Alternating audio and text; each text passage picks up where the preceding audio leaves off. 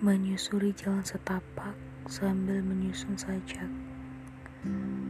Menyusun pada memori baru Yang berharap menemukan suasana yang baru. Mata tersorot tajam ke depan. Yang katanya tak ada lagi rasa. Tetapi selalu terngiang di kepala Hal itu membuatku terhanyut akan suasana dan menggenangi kelopak mata. Tak sengaja melihat ke belakang yang selalu mengundang dengan penuh tanya.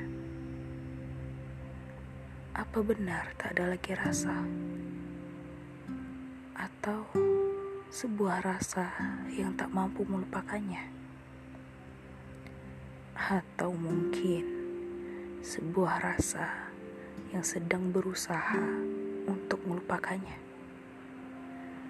Aku pun kembali mencoba menyusuri jalan setapak yang terkadang muak jika pikiran itu kembali terkuak.